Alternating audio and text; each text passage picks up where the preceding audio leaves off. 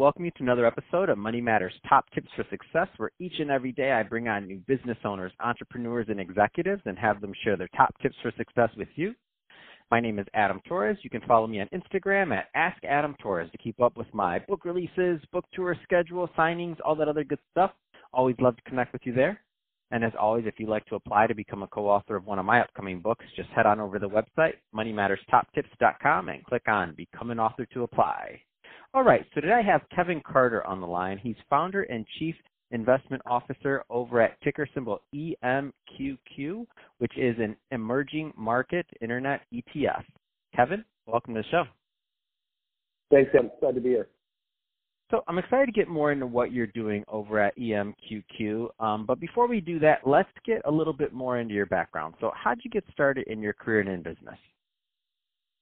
Sure. Well, I uh, graduated from college and uh, returned to the San Francisco Bay Area, where I have lived ever since uh, twenty-seven years ago. And I had one interview uh, with an investment firm in San Francisco called Robertson Stephens and Company.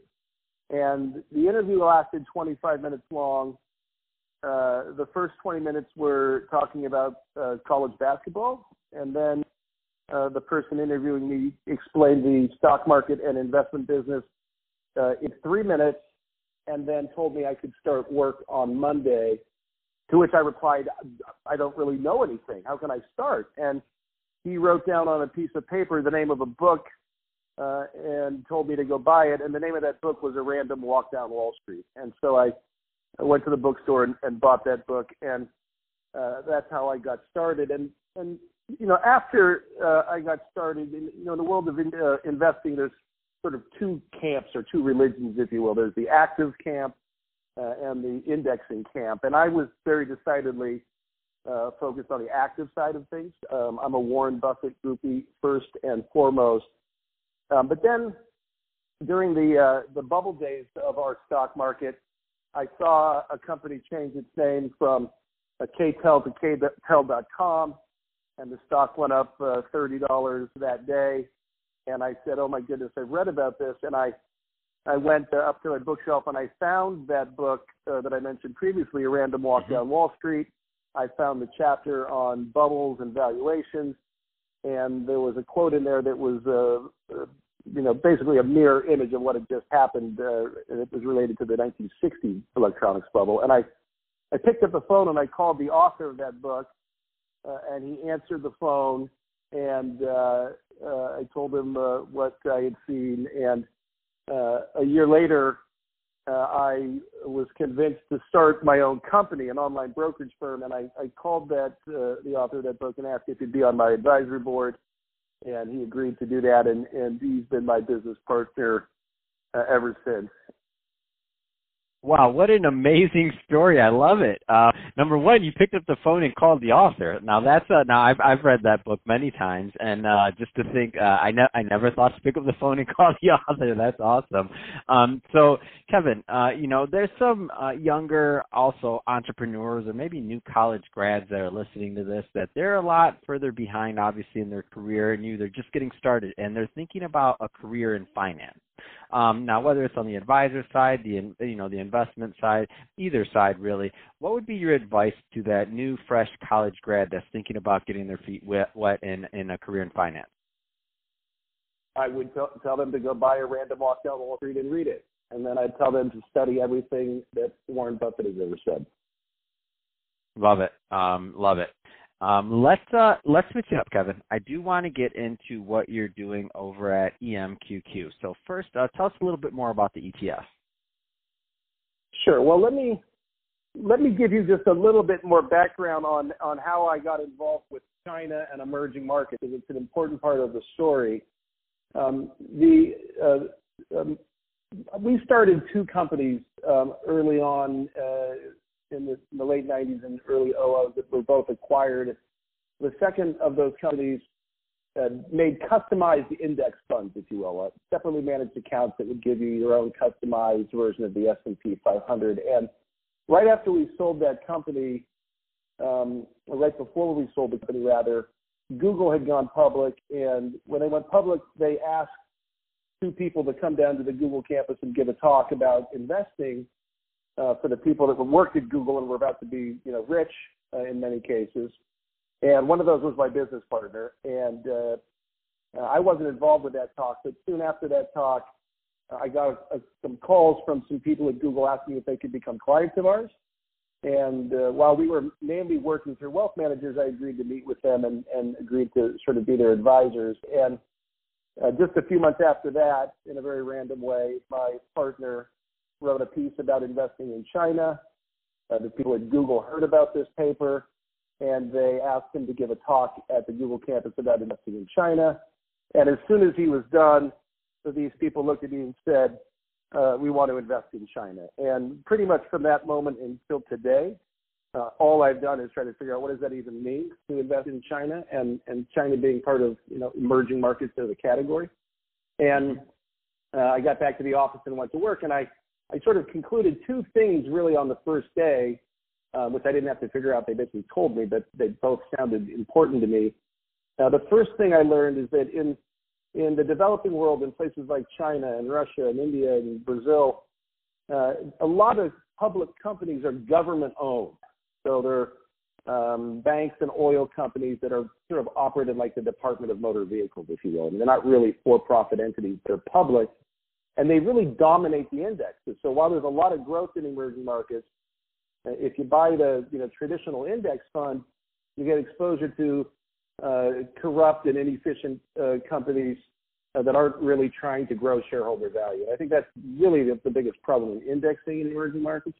And then the second thing that I learned the first day is that what's emerging are the people. The, that's what is emerging. Uh, ninety percent of the world's people under the age of thirty are in emerging markets, and, and eighty-five percent of all the people are.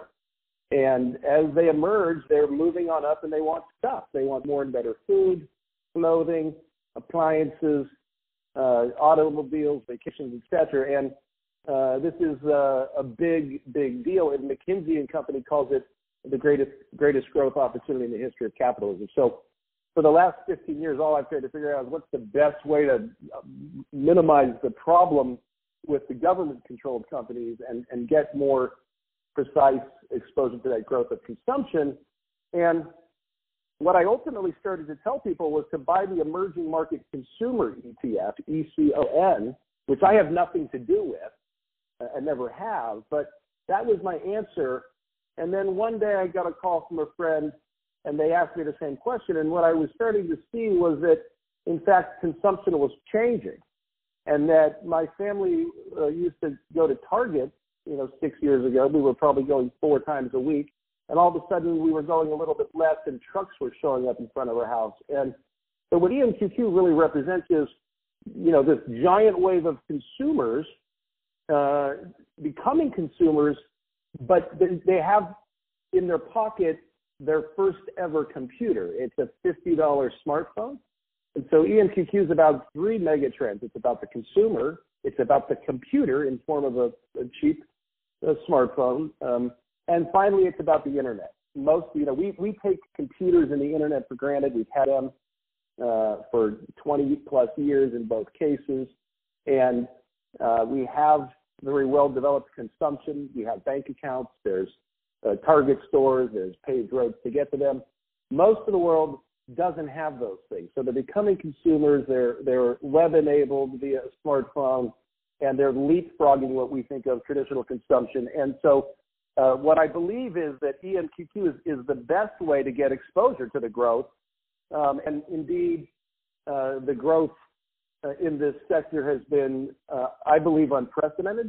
Uh, we're not quite done with the decade, but in uh, thirteen days we will be. And the average annual growth rate for the publicly traded internet companies in emerging markets, and I'm talking about companies like Alibaba, mm-hmm. which is sort of the, the biggest of these, they've averaged about thirty-eight point five percent a year wow. revenue growth for a decade. And I, I, uh, I'm not one hundred percent sure of anything, but I think it's the fastest growing sector in the world today, and I, I think it may actually be the fastest growing sector ever. Wow, absolutely amazing. And I, I like the way you say uh, how you word that, leapfrogging traditional consumption patterns.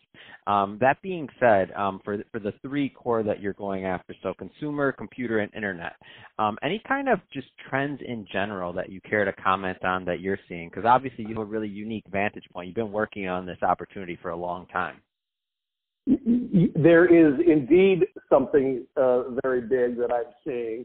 And it's fintech, financial technology. It's um, uh, it's a very, very big deal, and it's where the leapfrogging is uh, most evident. And, you know, if you go anywhere in China, uh, any place you would otherwise uh, use cash, you'll find two Q R codes. Um, if you're on the corner, there's selling dumplings. There's two Q R codes. If you uh, go uh, into a market, there's two Q R codes. If you pass a beggar on the street, literally, there's a very good chance he will or she will have a Q R code. And that's because everybody uses Alibaba, uh, Alibaba's payment system, Alipay, or Tencent, their competitor's payment system, WeChat Pay. And that is a big deal. Now, you would think somebody like me that lives fifteen miles Uh, from San Francisco, like sort of, you know, right here in the Silicon Valley, someone that's been involved with fintech uh, going back to the nineties, you would think I would be the person on the planet that walks around and zaps his phone to acquire things. Not the case. I, can, I use, uh, I'd, lo- I'd love to use Apple Pay everywhere, but it's not accepted everywhere. It's sort of, it's it's sort of a um, paradox, but uh, you might not expect this. Africa has the highest penetration of mobile phone-based payments in the world because they never had bank accounts. So this leapfrogging um, and digitizing these economies uh, is is a really big deal, and fintech is the place uh, where you're really seeing this uh, accelerate, and, and we're getting sort of farther and farther behind here. Wow, that's absolutely amazing. Um, kind, kind of just blew my mind. I'm thinking about it, and I'm like, you know, I don't use. I still use the because why? Because we had traditional bank accounts. But um, yeah, no, I completely get it. So, Kevin, if somebody is listening to this and they want more information on uh, E M Q Q or to uh, learn more about your research, what's the best way for them to get that info? Uh, well, the, uh, the E M Q Q index dot com is the is the uh, Uh, the website that'll take you to the uh, overview uh, of the index, and uh, uh, you Google it up, and you'll find uh, all sorts of other articles and things uh, about uh, what we do. Fantastic. Well, hey, Kevin, really appreciate you coming on the show today and sharing more about your background, experience, and uh, trends. And uh, to the audience, as always, thank you for tuning in. Hope you got a lot of value out of this. If you did, don't forget to subscribe to the podcast, uh, leave me a review on the Apple iTunes Store, uh, do all those great things we do to support our podcasters. I really do appreciate it. And uh, Kevin, thanks again for coming